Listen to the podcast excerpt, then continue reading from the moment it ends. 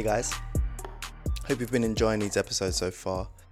I wanted to talk a bit today about knowing your why and why that is so important. I tweeted something recently saying, Know your why. So when that little voice says to you, What's the point? You know your reason. And it's so important because when things do get a bit difficult, that voice can say to you, What's the point? Or why is this even important? So establishing your your reason why can really, really help propel you through those moments. I've been having it recently. Um, I, I, I tend to have this anytime I start something new. It's happened to me a lot in the past where I've started new things. I've put a lot of energy into it, and sometimes where those things have got difficult or the the novelty has worn off, that little voice in my head says, "What's the point?" And sometimes the reason hasn't been good enough or strong enough for me to to continue it.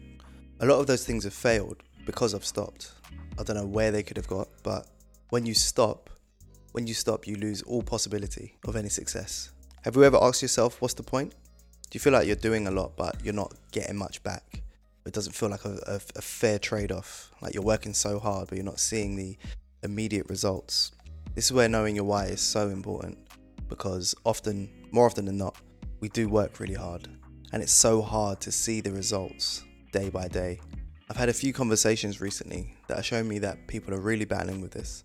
And the battle is the life they see with their eyes versus the, the life they see in their minds. And it's one that I've had, and I'm sure that you have had too. It's kind of like what Ed Skrein was saying in, in the last episode about imposter syndrome.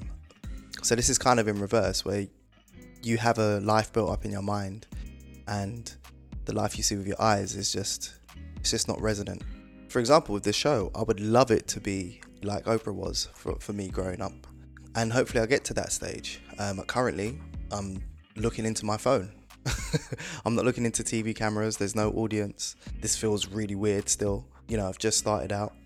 So that the the reality I'm seeing is nowhere close to what it is in my mind. And the longer it takes to get to that vision, that's when it gets difficult.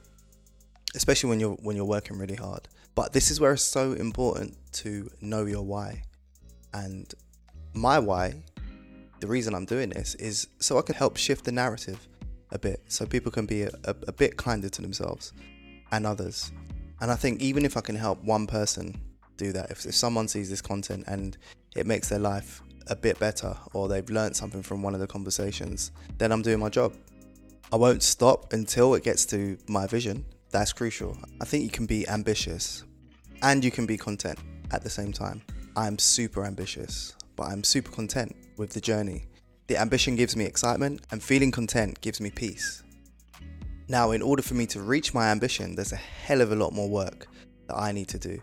There's a hell of a lot more optimizing I need to do for, for my show and my content to get it out to as much people as possible, and I know that. However, I can feel content with knowing that I've started this and it's not going to be perfect straight away. I am going to get to that point that I see in my mind and I will enjoy the journey on the way. There's an element of playing the cards that you're dealt. We often look at other people's lives and projects and businesses and relationships and things like that and we compare what we have and what we see with what other people have. But just like in a game of cards, no matter how much you're trying to look at other people's hands, it doesn't change yours.